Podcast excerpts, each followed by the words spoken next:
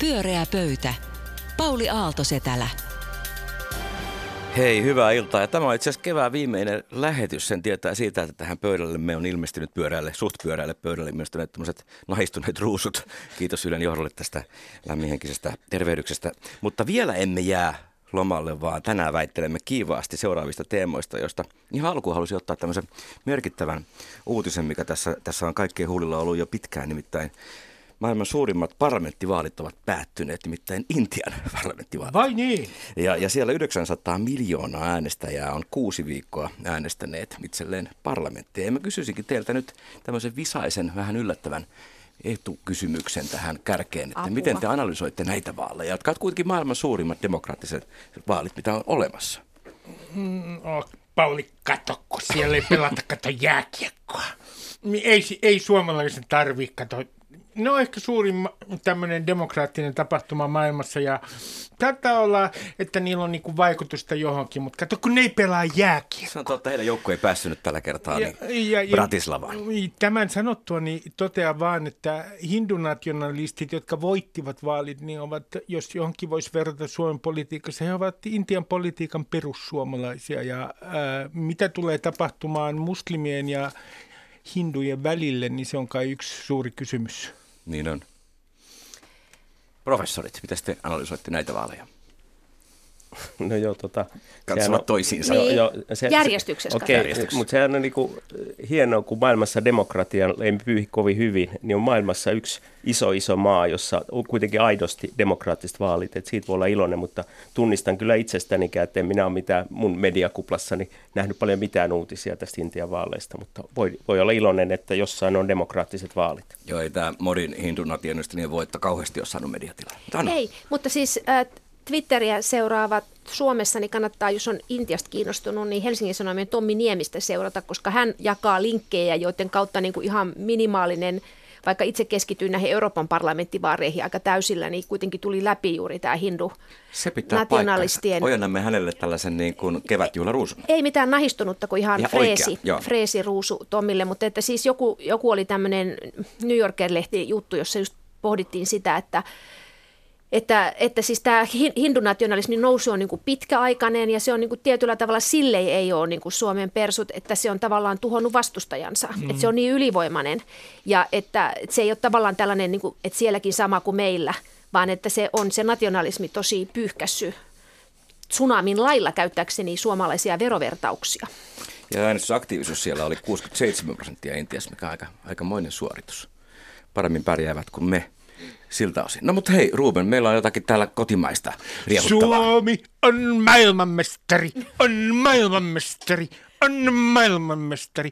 Kuuntelin äh, raitiovaunu pysäkki kolme teen varrella mm, käyskennelleiden nuorien äh, juhlintaa toissa iltana. Satun asumaan tämän raitiovaunulinjan vieressä. Minusta oli aivan ihanaa se, että niin kuin suomalainen kulttuuri kulttuuri tässä juhlinnassa tulee niin ihanalla tavalla esiin. Toisin sanoen, mikä on, saattaa olla tulevaisuudessa meidän katoava luonnonvaramme, se on ördäily. Ja ehdotankin heti tähän alkuun, että perustetaan nyt varmuuden vuoksi joku reservaatti, jossa ihmiset voivat olla niin kuin suomipaita päällä kännissä niin, että heillä on sininen perukki päässä. Koska se on niin kuin suomalaisuuden niin kuin ydin. Mun kysymys teille kuuluu näin. Miten tämä voitto on vaikuttanut teihin? Minkälainen tarina tämä voitto on noin kansallisella tasolla? Kuinka kauan tämä lämmittää meidän sieluamme? Olkaa vaan lainausmerkit siinä tarinakohdassa, että sä pikkusen pohdiskelet, että onko tämä tarina rakennettu jotenkin väärin. No tulee mieleen pari asiaa. Yksi asia, jonka heitän tähän heti alkuun, on se, että että tietysti tässä on aina ollut tämä viime aikoina tämmöinen tarina, uusi sukupolvi tulee ja voittamisen kulttuuri, mutta eihän nämä pelaajat, eihän, äh, siellähän oli äh, kokeneita konkareita mm, mukana. Niin sanoo vanhoja ukkoja, mutta niin no, jääkiekkotermein olikin niitäkin, se on totta. Ja, ja te, mikä oli perinteistä? Tämä altavastaajan asema, tämä tarina siitä, kuinka pieni ja sisukas Suomi taistelee epätoivoisesti. Tämä, tämä, oli, tämä oli siis paluu tarinana aikaan ennen Lahden doping-skandaalia, jolloin muut olivat likaisia ja suomalaiset olivat puhtaita. Tämä on täydellinen tarina on tämä, että tämä ei ollut pelkästään voitto, vaan tämä oli aito voitto. Tämä oli täydellinen voitto. Niin, oli hienosti sanottu. Ruben. Ei kun Mika. Niin, niin, siis kyllähän se tietyllä lailla voi sanoa, että amatöörit vasta ammattilaiset, sehän se tarina tässä ollut, että siinä mielessä oli puhtaita.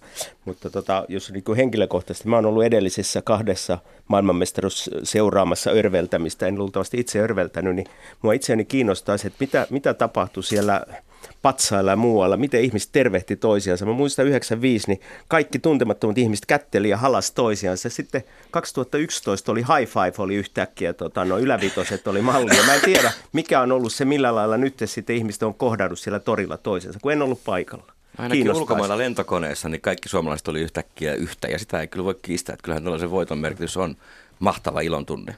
Mutta sitten tuoko se jotakin kansantaloudellista hyvää, niin ei varmaan. Mutta hieno tarinahan tämä on tämä, tämä ää, duunaripelaajat vastaan nämä miljonäärit, jotka ovat jollain tavalla moraalisesti rappeutuneita, koska heillä on niin paljon rahaa. Viittaa Ruotsin maajoukkueeseen esimerkiksi, jolla ei näyttänyt olevan niin hirvittävästi motivaatiota ainakaan Suomea vastaan.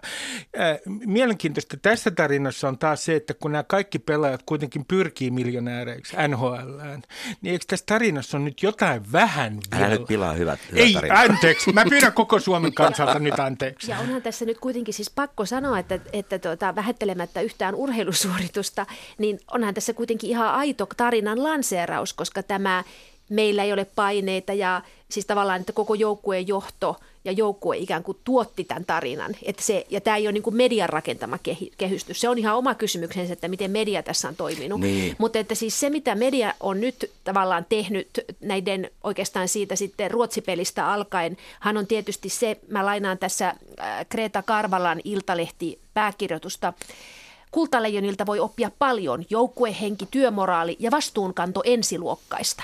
Omassa tämmöisessä akateemisten ihmisten kansottamassa somessa on niin kuin, mä oon ehkä nähnyt noin 150 jakoa siitä, miten jääkiekkoilijat lukee kirjoja. Oppia, ja se on totta. Jääkiekkoilijat lukee kirjoja. Kuulemma, maalivahti lukee. maalivahti lukee kirjoja. Kuulemma se kirja on loppunut kirjakaupoista ja sitä jonotetaan Helsingin kirjastosta ihan valtavasti. Että... Mutta se on varmaan niin, että eihän me, eihän me nähdä maailmaa sellaisena kuin se on, vaan sellaisena kuin me itse olemme. on... Tästä voi nähdä niin kuin vaikka mitä haluaa nähdä. Joo, ja tämä on siis opettava. Kansa, kansa, kansa, kansallisuus on niin kuin opetusprojekti. Joo, ja tässä opetetaan. Tuttu, Ruotsissa professorina toimiva kaveri kertoi, että, että häntä vähän hävetti se ruotsalaisten uutisointi sen ruotsiottelun jälkeen, että ruotsalaiset ei selitellyt omaa huonoutta, vaan kehu Suomen hyvyyttä. Eli, eli ja sitten, sitten tämän voiton jälkeen taas ruotsalainen lehdistö kiinnitti huomioon siihen, että siinä kaikki olivat mukana tässä. Että Suomessa niin kuin aina kuitenkin lähdetään sankariruuden kautta, mutta, mutta että ehkä me ollaan tulossa tämmöiseen niin ruotsalaiseen retoriikkaan. No Anu tietysti tiedät itse, kun olet siellä, mutta on, onko, tässä jotain ruotsalaista retoriikasta? Mutta tarinahan tässä nyt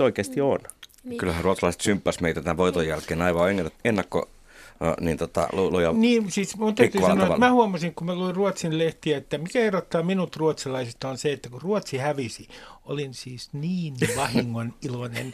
Ja menin vielä lukemaan ihan niin kuin vahingon ilo mielessäni. Aftonbladetia. Aftonbladetia nautin joka hetkestä. Samat sanat, ja joo. sitten niin. tämä pettymys siitä, kun ruotsalaiset on korkeammalla moraalisella tasolla. niin, ja harmitti kyllä muakin. Se pitää paikkansa, joo.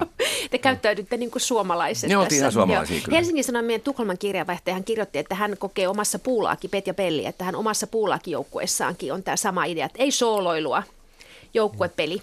Mutta mut mun mielestä urheilujournalistit kyllä voisi vähän katsoa nyt peiliin, että, että nyt ne koko ajan niin kuin tässä hetkessä ensinnäkin monta päivää jatketaan, nyt tänään kerrotaan niistä vaimoista, pelaajien vaimoista ja muusta, että ne, niin kuin urheilujournalismi täyttyy sillä, mutta, mutta miksei niin kuin tunnisteta tavallaan sitä, että itse ollaan oltu vähän väärässä, jotenkin pyydellä anteeksi, kukaan ei pyydä. Kaikki on niin kuin koko ajan... pitäisi pyytää anteeksi? No, no tai sanotaan, pitääkö linjansa, sanoko, että oli sattuma maaleja, miksei mennyt, että, että onhan urheilu oikeasti... Älä ollenkaan. niin, niin, mutta onhan oikeasti kysymys. Kovaa urhe- työtä, Urheilussa on aina kysymys onnesta ja sattumista. Suomen nyt vaan sattui kolme ottelua, että meni tolp, vastustajalla meni tolppaa ja Suomelle meni tolpan sisään. Että tämäkin mahdollinen selitys olisi Haluaisitko ehkä kuulla tuollaisen urheilutoimittajan suusta? No ei, mutta mä toivoisin, että joku nyt vähän voisi nostaa tätäkin esiin.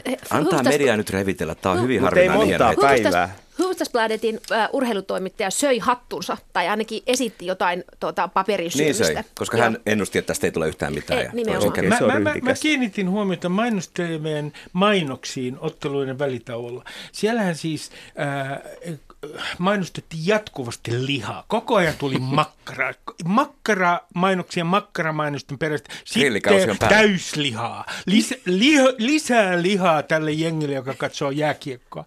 Ja tuli niin kuin mieleen, että, että pitääkö tämä nyt paikkaansa, kun nämä mainostajat miettii näitä kohderyhmiä. Että jääkiekon katsoja on nimenomaan jonkinlainen semmoinen niin kuin peruslihansyöjä, jolle painajainen on se, että niin kuin vegaani laittaisi äh, lautaselle parsaa se taisi olla vuoden katsottu ohjelma, että siellä löytyy kyllä ihan kaikki ruokavalioita. Sie- siellä oli mielenkiintoista se, että siellä oli myös hälytyslaitemainos, jota toistettiin kerta toisensa jälkeen. Toisin tein sen johtopäätöksen, että, että jääkiekon katsoja on siis makkaransyöjä, joka pelkää, että hänen talonsa murtautuu.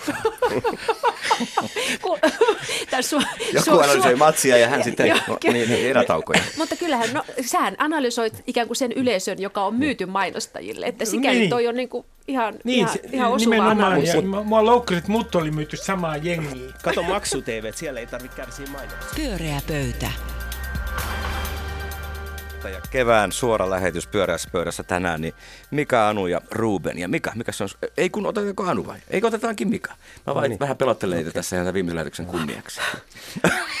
tota, mä, mä, mä, luin mielenkiintoisen kirjan, Pekka Tarkan kirjan tota, suomalaisesta kulttuurieliitistä 670-80-luvulta. Hän oli siis Helsingin Sanomia Uuden Suomen kirjallisuusarvioijana ja, ja, ja siinä kirjan lukiessa vaan tuli mieleen, että, että tota, on se ollut kyllä kapea eliitti Suomessa, ainakin kirjallisuuseliitti, kulttuurieliitti, että kun kaikki oli koulukavereet, siellä oli Linkolaa, Leikolaa, Saarikoskea ja muuta ja ne oli samoissa kapakoissa ja toinen toisa kirjoja arvosteli lehdissä ja muuta, että et, et, et, et onko tänä päivänä meillä samanlaista niin kuin eliittiä, kapeata eliittiä. Sitten jos ajattelee niin kuin Suomen historiaa niin kuin yleisemminkin, niin 1800-luvulla, kun jotain niin kuin Helsingin yliopiston professorit, taisi Runeberg, Topelius, Snellman, kaikki näitä. Että silloin, silloin se oli todella niin kuin pieni joukko, joka tätä maata vei eteen. Tänä päivänä, kun heittää kiven ilmaan, se todennäköisesti tippuu professorin päähän, niin kuin tässäkin on kolme professoria paikalla. Rubenin päähän se ehkä sitten tippuisi.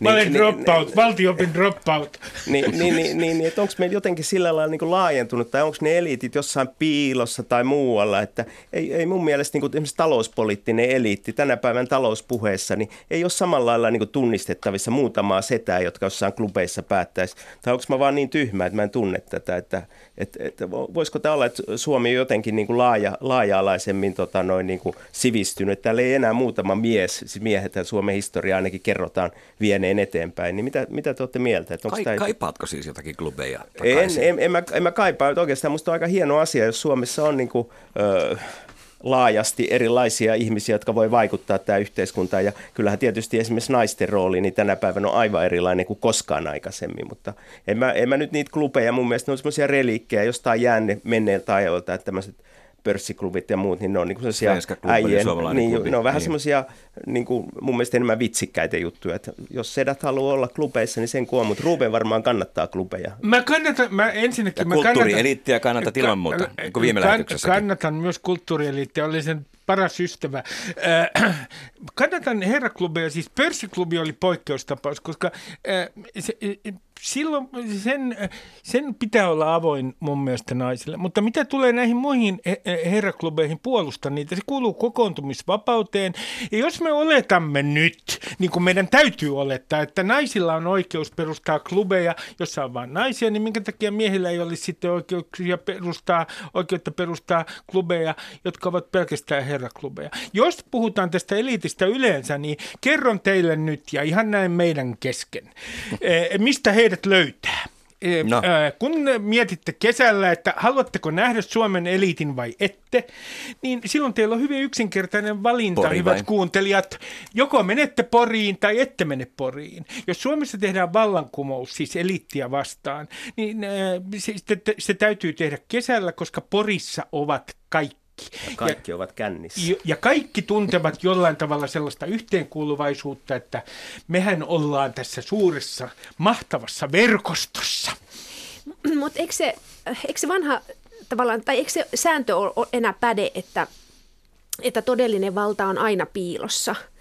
Et, et musta tämä kysymys ikään kuin liittyy siihen, että mä itse kannatan, että musta on hyvä keskustella ikään kuin sellaisia, joissa on valintaprosesseja ja, ja jossa käy, tietysti, jotka on demokraattisia ja joita koskee niin kuin avoimuusvaatimus, niin siellä voidaan tehdä ikään kuin strategisesti päätetään, että nyt yritetään tasapainottaa tilannetta, voidaan niin kuin käyttää kiintiötä tai muuta. Musta ne on niin kuin strategisia välineitä, mutta että se ei silti poista sitä tosiasiaa, että, että missä niin kuin valta todellisuudessa aina kulloinkin on, ikään kuin se valmisteluvalta, missä on se valta, joka ikään kuin päättää, että mistä nyt keskustellaan, ketkä pääsee keskustelemaan, mitkä on ikään kuin nämä ehdot, mitkä on ne lähtökohdat, että tavallaan on tosi paljon sellaisia ikään kuin demokraattisia, kaikki, niin kuin kaikki saa pelata ja kaikki saa olla mukana tilanteita, niin kuin nykyään sanotaan kuulemisia, joihin kutsutaan erilaisia tahoja, mutta niille annetaan sellainen – pohja, että nyt meillä on kolme tuntia aikaa keskustella, te täytätte tämän PowerPoint-dian, te tämän PowerPoint-dian, te tämän PowerPoint-dian, kaikki saa tehdä kolme kohtaa. Mi- nyt mihin on, nyt viittaan? Mä viittaan siis esimerkiksi... Kuulostaa niin sote-valmisteluun. Niin, lain, kaikkeen lainvalmisteluun, mutta myös niin kuin tällaiseen, mä tarkoitan, että missä niin kuin pitää elitit tekee, että miten prosessit menee, niin mä ajattelen, että se valta on siellä, jotka päättää sen ehdot, ei ikään kuin vaan ne, ketkä pääsee paikalle. Ne on niin kuin kaksi, ymmärrättekö te, mitä mä hain mm, takaa? Niin, ne on niin kuin kaksi eri asiaa. Niin tavallaan esityslistalla laatijalla on valtaa paljon enemmän no niin, kuin itse sillä. Sanottu. Niin, niin se, ja se on niin kuin talouspolitiikassa ilman Joo. muuta. Joku mm. esittää esityslistan. Siltikään mä en näe Suomea enää samalla yksinapasena. Mm. Ja esimerkiksi median osalta ajattelee joku tota, noin Topelius aikoinaan 1800-luvulla, niin hän niin kuin hallitsi tavallaan median julkisuutta mm. ja muuta. Niin meillä ei ole ei. enää ei. sosiaalinen media. Niin Tämä, kaikki tässä näin. Huol- mä Tämä on tästä erittäin huolestunut. siis ennen kaikkea, jokainen Suomen päätoimittaja on aina ollut sydäntäni lähellä. Ja, ja nythän näiden portinvartijoiden, joita kutsutaan siis portinvartijoiksi, samoin kuin nimekkäiden toimittajien valta on drastisesti vähentynyt. vähentynyt. Ja tämä on huolestuttavaa. Minusta on kammottavaa nähdä, että rahvaan edustajat voivat saada hirvittävän määrän seuraajia sosiaalisessa mediassa. Sen sijaan, että me eliitin edustajat, päätoimittajat ja minä saamme, sa, sa, saamme niin kuin kertoa kansalle, miten heidän pitäisi niin kuin laittaa nämä asiat tärkeysjärjestykseen. Tiedättekö, mitä näiden klubien tilalle on tullut? Yhdistyksiä. Mm. Koskaan ei perustu niin paljon yhdistyksiä, että Suomessa oli 130 000 omaa klubia tai seuraa tai yhteisöä. Saman verran ja yhdistyksiä, kun on Jyväskylässä asukkaita. Niin ja siis Suomi on maailmanennätys niin kuin tasolla tässä yhdistysten määrässä. Niin on. on Sieltä niin löytyy yhdistysten... oma ryhmä, jonka Joo. voi sitten miettiä, että Joo. ketä siihen kuuluu. Sitten on mielenkiintoista tämä läpinäkyvyyden vaatimus, että, että sit mä vaan pelkään, että tässä tulee, me tullaan näkemään yhä enemmän semmoisia draamoja, joissa tietyt valtaeliitit, ne niin kuin näennäisesti näyttää, että kaikki on kauhean avointa, mutta se avoimuus on vain savuverho. Ja millä tavalla luodaan illuusio, elitiedustaja luo illuusion jonkinlaista läpinäkyvyydestä. Esimerkiksi puhetavalla, sillä tavalla, että puhuu kauhean sillä tavalla epävirallisesti ja puhuu vähän nopeammalla rytmillä ja nä- on hyvä esiintyjä, niin pystyy luomaan sellaisen illuusion, että kaikki on paljon läpinäkyvämpää kuin se mm. todellisuudessa on. Toi on ihan totta. Mm. Ja tämä on dilemma, koska siis se tiety, tarvitaan myös niin kuin suojaa, niin kuin säätytalolla tarvitaan hallitusneuvottelujen suojaa, kaikki ei ole avointa, koko ajan ei tehdä niin kuin avoimessa suorassa lähetyksessä, mutta että sitten tietysti niin kuin talou, joku talou, talouselämän taloudellisen maailman päätöksentekoyrityksissä se on niin kuin määritelmällisesti liikesalaisuuden ja muun piirissä. Me ei tiedetä siitä mitään, me voidaan vaan arvailla. Niin, mutta jos ajattelee esimerkiksi Jaakko Lassila, jolla oli aivan valtava valta määrittää erilaisia toimiala rakenteita, muita aikoinaan kansallisosakepankissa ja muuten, niin ei meillä ole, en ainakaan tunnista tänä päivänä, että olisi olemassa jossain taloudessa jotain sellaisia ihmisiä, jotka pystyisivät niin ihan täysin niin kuin määrittämään, että nämä firmat yhdistyy ja muuta. Että kyllä meillä on mun mielestä jotenkin tämä on niin kuin tasaisemmin jakautunut. Vai onko niin, että ei heidän ääni kuulu? Niin, en mä tiedä, mutta mä en, mä en ainakaan tunnista niitä piileviä Joo. valtakeskuksia. Ja, ja en mä tiedä, olisinko mä tunnistanut sitten 60-luvulla, että tämä kirjallisuus niin, se tulee mieleen, että, että voi olla, että mä, Mutta mut luulisi, luulis, että jotenkin pystyisi tunnistamaan. Mä en kyllä tunnista sellaisia. Niin, mutta onhan se kiinnostavaa. Kyllähän niin nytkin oli joku, muistaakseni Yle oli lähettänyt pari toimittajaa johonkin tilaisuuteen, johon Björn Valruus oli suostunut tulemaan paikalle. Ja sieltä oli kirjoitettu sellainen reportaasi, joka oli ihan semmoinen, että mitä hän sanoi.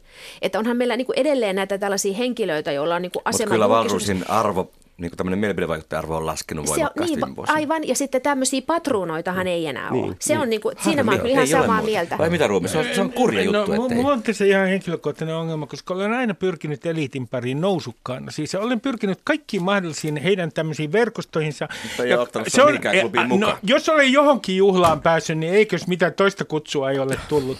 Ja tällainen niin kuin katkeroittaa ihmisen. No, Sellaisen ihmisen, joka haluaa olla itseään hienompi. Niin kyllä niin tämä on, kyllä tässä on elämä valunut hukka ja se tunne, kun kerran pääsee sinne ja kun tietää, että muut eivät pääse sinne, siis toi Suomen kansa. Se kyllä se on mahtava se on, tunne. Se on, se on Eikö toi onnellisuuden niin arvo on se, että mitä muilla ei ole? Joo, keskiluokan dilemma tämä. Halu nousta. Pyöreä pöytä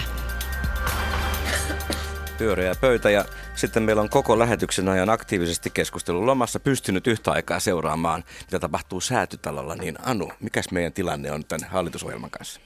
No sehän se on tämä päivän kysymys, koska siis tähän toistaiseksi päivän suurin uutinen on se, että Antti Rinne ei tullut luvatusti toimittajien tapa, tavattavaksi kello 16. Ja nyt mitä tästä voimme päätellä? Vaikka Mörkön piti mennä maaliin ja niin poispäin. Niin, tämä, tämä on niin kuin tämä hallitusneuvottelu uutisointitilanne, mutta että nyt, eli siis odotellaan, että valmistuuko hall, niin kuin hallitusohjelma tänään vaiko eikö. Ja, ja toiveita on, että voisi valmistua, mutta mä ajattelin, että mehän ei koskaan varsinaisesti faktoista pilkkuun asti piitattu, joten voimme spekuloida niin kuin kaikki muutkin. Nyt Ole on tässä hyvä. jo pari vuotta, eikö pari vuotta, kun pari viikkoa on jo Tuntuu niin pitkältä media, ajalta kyllä. pitkältä nimenomaan päivystetty ja joka päivä niin kuin kaikki uutismediat tuottaa monta juttua siitä, että mitä säätytalolla tapahtuu. Ja mä nyt ajattelin kysyä, kun Isoin tämä julkinen keskustelu on sitten koskenut kuitenkin sitä, että miten se nyt niin kuin käy Suomen talouden, kun on, on paljon näkemyksiä siitä, että säätötalolla on nyt koolla porukka, jota nimitetään jakovarahallitukseksi. Kimmo Sasi kokoomuksen kokoomuksesta oli, oli kysymässä, että onko meillä Venezuelan suunta, eli on en, ennen 2015 vaaleja kysyttiin, että onko Suomi Kreikan tiellä nyt ovehdettu maan osaa, ja tänään siis kansanedustaja Juhana Vartiainen Twitterissä äh, käytti hashtagia ban- banaanitasavalta. Että tämän tyyppisiä niin kuin, huolia on siitä. Uusi hallitus lisäisi menoja jopa 1,2 miljardilla eurolla, oli Helsingin Sanomien paperilehden otsikko tänään. Ja, ja tämä on ollut aika tällaista ää, niin kuin talouskeskittynyt tämä uutisointi. Ja mä nyt kysyisin teiltä, että kuinka huolissaan te olette? Miten, miten te olette nyt suhtautunut? Nukutteko te yön rauhallisesti vai pelottaako? Täysin rauhallisesti. Ensiksi haluaisin puolustaa hieman Antti Rinnettä, jos olen unohtanut tehdä se aikaisemmin. Hämmentävää, mutta tämä liittyy tähän äskeiseen keskusteluun, niin, elitin kosiskeluun. eli, nimenomaan, tämä on jo ainoa tie, sosiaalidemokraattinen puolue, kun kaikki muut ovat hylänneet. Kiitoksia paljon tästä. Hyvä, äh, niin äh, sanoisin näin, että nyt tämä prosessi on osoittanut se, että Antti Rinnehän on ammattineuvottelija. Ja kun näyttää siltä, että mediassa aika monet tahot on päättänyt, että kaikki mikä, mitä hän tekee, niin epäonnistuu, niin minusta tämä on kyllä ollut tämä tarina, mitä on yritetty niin kuin kirjoittaa ja jota on koko ajan kirjoitettu, niin aika epäoikeudenmukainen.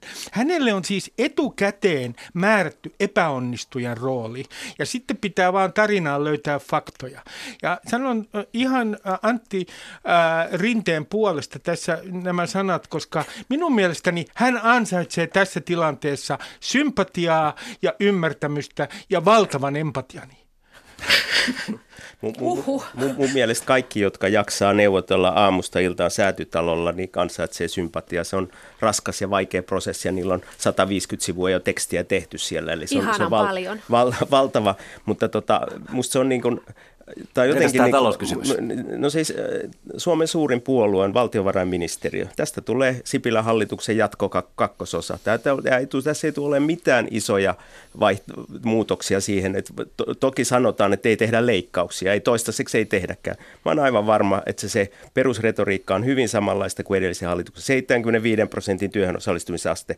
Sitten laitetaan absoluuttinen limitti jollekin budjettivajeille ja muille tämmöisille te tuutte näkemään, että mitään uutta, mitään erityistä ei tule tapahtumaan. Paitsi, että jotain, nyt tulee, jotain, läpi tämä liittovaltiomalli. Pi, pi, pien, pieniä asioita. Aktiivimalli luultavasti poistaa, se ei ole kenellekään kovin tärkeä. Siellä on joitain semmoisia asioita, vähän määritellään uudelleen niitä prosenttilukuja, mutta mitään isoa ei tule tapahtumaan. Ja, ja musta on aika omituista kokoomuslaisten niin hyökkäys kepulaisia kohtaan. Ne ei edes tiedä sitä ohjelmaa, ne tietää yhtä huonosti kuin minä, mitä siellä tulee tapahtumaan. Ja, ja tämä on ihan, ihan kohtuuton hyökkäys kepulaisilla, koko, kokoomuslaisilla kepua vastaan. Nyt täytyy toivoa, että vasemmistoliiton, äh, niin kuin, vasemmistoliitto alistaa tämän hallitusohjelman jäsenäänestykselle, että jäsenet eivät nyt olleet kuulolla, koska eivät välttämättä tykänneet tuosta Mikaan puheenvuoron ei, viestistä, ei. että Sipilä kakkonen niin, niin ja siis, Joo, ne äänestää, va- va- ei kuule. Niin ja vasemmistoliitolla oli yksi tämmöinen aika t- tärkeä niin kritiikki, joka sitten jotenkin hävisi se, että ei oikein ymmärretä, että mitä varten myydään hyvin tuottavia osakkeita ja sen sijaan, että otettaisiin lainaa nollakorolla, niin se on hirveän kummallinen juttu. Ei ole mitään taloustieteellistä argumenttia sen puolesta. Eli siinä vasemmistoliitto hävisi ilmeisesti tämän taistelun. Niin se, se on vähän että onko nyt ok myydä ja ikään kuin niin. yksityistää niin, valtio-omaisuutta niin. reilusti. Niin, niin, missä vaiheessa se muuttui hyväksi niin. ideaksi? Mutta Mastridin Heikki Pursiainenhan kommentoi sitä, että se on nyt vähän niin kuin se ja sama että ne on vähän niin kuin sama asia. Että, ei se kyllä ole sama asia. Niin, kenen suunnasta katsoo. Mutta hei, mä oon, katson, mä oon miettinyt myös sitä kysymystä, että mitä tarinot, kun meitä kiinnostaa aina täällä pöydässä nämä tarinat, niin että minkälaisia, siis iltapäivälehdethän on Suomessa keskeisiä uutismedioita, ja vaikka monet äh, onkin sitä mieltä mediavastaisuuden aikakaudella, että joka ikinen juttu, jonka joku lehti julkaisee, on lehden virallinen kannanotto, niin sehän ei pidä paikkansa, vaan uutiset on uutisia ja sitten pääkirjoitussivulla otetaan kantaa. Niin mä oon katsonut pääkirjoitusten otsikoita. Niin ajatelkaapa, kun ilta Iltalehdessä on ollut tämmöisiä pääkirjoitusotsikoita. Suomi tarvitsee enemmän aidosti iloisia veronmaksajia. Työllisyys ja täsmätoimet torjuvat hyvin köyhyyttä. Hallitus tarvitsee hyvän ohjelman ja mandaatin. Eikö se ole aika rakentavia otsikoita? Yllättävän rakentavia. Joo. Sitten taas Iltasanomissa on ollut tällaisia, että kansan protesti voi muuttaa poliittista kulttuuria. Keskustan väki valui perussuomalaisiin. Rinteen hallitus olisi, val, on, olisi valmiiksi heikko ja asiaa on turha kaunistella – Jopa presidentti epäilee uuden hallituksen kestokykyä. Rinteen kysymykset jättivät talouslinjauksiin liikkumatilaa. Rinteen voitto jää demarien viimeiseksi. Vasemmistolla on edessä vaarojen hämärä tie. Suomi tarvitsee lisää töitä eikä aktiivimallia. A, siis nä, poli, paluu politiikan todellisuuteen on raaka – aika, aika erilaiset sävyt on iltapäivälehdissä. Mitä tästä pitäisi päätellä? Onko Suomen kansa jakautunut? Hyvä, että ei ole samanlaiset niin. otsikot. Niiden, niin, niin, mutta aika jännittävää näin erilaiset. Iltapäivälehtien välisessä kilpailussa heidän on pakko profiloitua ja he varmaan katsoo toisiaan ja määrittelevät kantansa sen mukaan. Mutta yksi asia, mikä mua kiinnostaa, on nämä veronkorotukset, siis 700 miljoonaa. Ja tänään toi Risto Murto, varman toimitusjohtaja, sanoi tuolla ykkösaamussa, että kysyi, että mihin, ketkä maksavat ketkä ovat niitä maksajia. Nythän näyttää siltä, että ne menee haittaverotukseen, toisin sanoen energiaan ja sitten liikkumiseen. Ja nyt varoittaisin hallitusta. Suomessa on yksi asia, on olemassa yksi asia meidän universumissa, joka on pyhempi kuin Jumala. Ja se on autoilija. Ja, ja on mielenkiintoista katsoa, minkälainen keskustelu taas syntyy ja kuinka itse asiassa perussuomalaisille tullaan petaamaan tässä keskustelussa paikka, koska autoilijoista on ilmeisesti, autoilijat on tärke, kohta tärkein äänestäjäryhmä. Ja mun täytyy niin kuin sanoa itse, että se, että autosta tulee niin kuin yksi suurimpia poliittisia kysymyksiä tämän identiteettipolitiikan aikakaudella on aika masentavaa. Eikö tämä hallitus rakenna uusia moottoriteitä näillä autoilla aika paljonkin? Näin, näin se tekee. Väylä, väyläinvestointeja no. tulee oikein rutkasti. Mutta oleellista on ehkä nähdä, että hallitus ei määrittele, pärjääkö Suomen talous vai eikö. Tämä on ihan järkyttävä. Se oli Sipilän hallituksen alkuvaiheessa, että hallitus pelastaa tai tuhoaa Suomen. Ei ne tehua. Täällä on suomalaisissa yrityksiä, tavallisia ihmisiä, joiden varasta tämä talous on. Että on ihan kummallinen tämä puhe, että joku hallitus määrittää, onko Suomi Venezuelan kielä. hyvä argumentti. Et, mun mielestä ei kerta kaikkiaan. hallitus neljä vuottahan BKT on niin, kasvanut. Niin, mutta ei se, niin kuin, ei se ole hallitus, ei tee tätä. Ei, ei se ole hallitus. Se voi pientä semmoista Voisi marginaalista. joku rooli olla, mutta no ei on yksin. siellä jotain pientä, pientä roolia, mutta musta on niin tosi huvittavaa, että jotenkin pääministeri Sipilä on vastuussa tai ansiossa jostain asiasta tai Rinne. En, en ymmärrä semmoista ihmeellistä yhden ihmisen niin kuin ympärille rakennettua myyttiä. No kannattaisiko se sitten, tänään oli Helsingin Sanomissa tuota, vieraskynäkirjoitus, jossa ehdotettiin sellaista niin kuin Sveitsin mallin mukaista kaikkien puolueiden parlamentaarista hallitusta. Se oli mielenkiintoinen ajatus, niin kuin kunta, kuntademokratia niin. toimii. ei, ei musta yhtään hassumpi ajatus olisi, että miksi ei voisi ajatella sillä lailla toimittavaa. Että ei olisi oppositiota niin. ollenkaan. Että se on aika iso, niin kuin, se olisi aika radikaali muutos, että niin. demokra- ei olisi oppositiota. M- mutta, mutta Suomessa, kun hallitukset vaihtuu, niin linja aina jatkuu samanlaisena, että ei mm. täällä niin kuin mitään suuria muutoksia. Kyllä tähän on mahdollisuudet tämän jääkiekkovoiton jälkeen, koska kansa on yhdistynyt sanotaan 50 seuraavaksi vuodeksi. Pyöreä pöytä. Tämä oli tosiaan kevään viimeinen pyöreä pöytä ja kiitos Anu Koivunen, Mika Pansari, Ruben Stille rohkeista ja hyvistä mielipiteistä ja varmaan viihdytti meidän kuulijoita myöskin ja suututti toivottavasti hieman myöskin, että syntyi jonkinlaista ajattelua sitten. Kiitos kun kuuntelit, hyvä kuulija. Palaamme asiaan varmaan kesken kesän hyökkäämme, kun jotain tapahtuu nyt tänne studioon. Aurinkoista ja puheliasta kesää. Minun nimeni on Pauli Aaltosetälä. Hei hei.